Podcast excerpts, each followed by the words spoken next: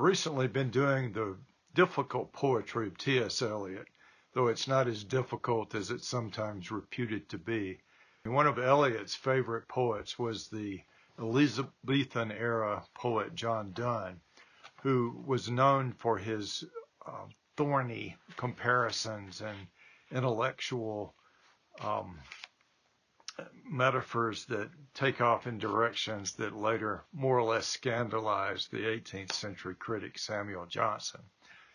Donne later in his life became a, a great Anglican divine, and his sermons are justly remembered, as are his uh, poems that are written in an explicitly Christian uh, context. And I want to read one today uh, on this fifth Sunday of Easter called Resurrection and point out a few things about what makes Donne feel unlike uh, the usual smoother sonneteers like uh, Sir Philip Sidney or Shakespeare, or even later sonneteers like uh, Wordsworth and Keats and certainly Gerard Manley Hopkins. Donne is uh, bristly, and the texture of his of his poems uh, takes a little getting used to. So here here's resurrection for this fifth Sunday in Easter. Moist with one drop of thy blood, my dry soul shall, though she now be in extreme degree too stony hard, and yet too fleshly, be freed by that drop from being starved, hard, or foul, and life by this death abled shall control death, whom thy death slew, nor shall to me fear of first or last death bring misery, if in thy little book my name thou enroll.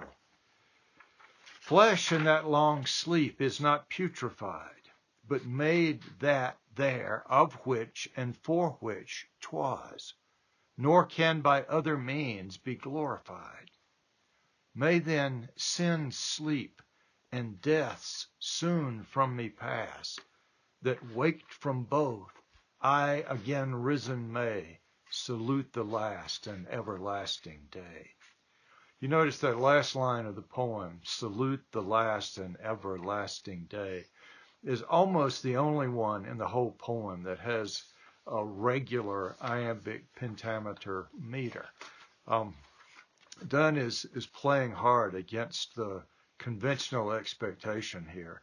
So in the first line, if you look at it again, moist with one drop of thy blood, my dry soul, these double stresses are, are um, uh, at the end of the line, you know, the two stress um, foot. And then the, the second line, shall, though she now be in extreme degree too stony hard and yet too fleshly, be. So you pick up the verb, uh, the completion of the verb only at the end of the third line. Notice that what, what Donne is talking about here is how one drop of Christ's blood will revive his own dry soul, uh, which is uh, starved, hard, foul. Um, it's stony hard, and yet it's also too fleshly. And I think we get the sense here, you know, hard hearted and yet sensual. Uh, and he's trying to through this meditation, uh, find how that drop of Christ's blood will save him from from his situation. And notice down in the uh, eighth line that ends with enroll, if in thy little book my name thou enroll. So you have to make two syllables of thou and enroll by eliding thou within. Uh, flesh in that long sleep is that not putrefied. And then this thorny next line, but made that there of which and for which 'twas. That's that's not a line you want to pin on your bulletin board. But what's he saying?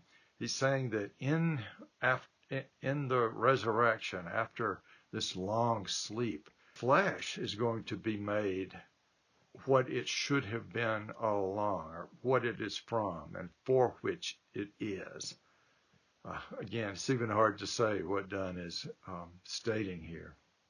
There is no other means for it to be glorified, for the glorified body that St. Paul um, speaks of, uh, for the, that glorified body to, to be realized in one's own person.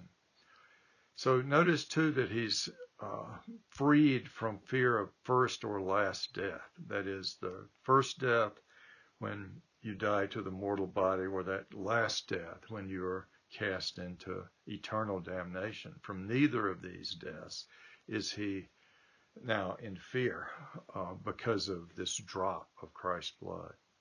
So then the closing, which is a kind of tercet, as we've looked at in other sonnets, um, but ending with a also with a, the Shakespearean mode of the of the final couplet. May then sin sleep and deaths soon from me pass, that waked from both, I again risen may salute the last and everlasting day.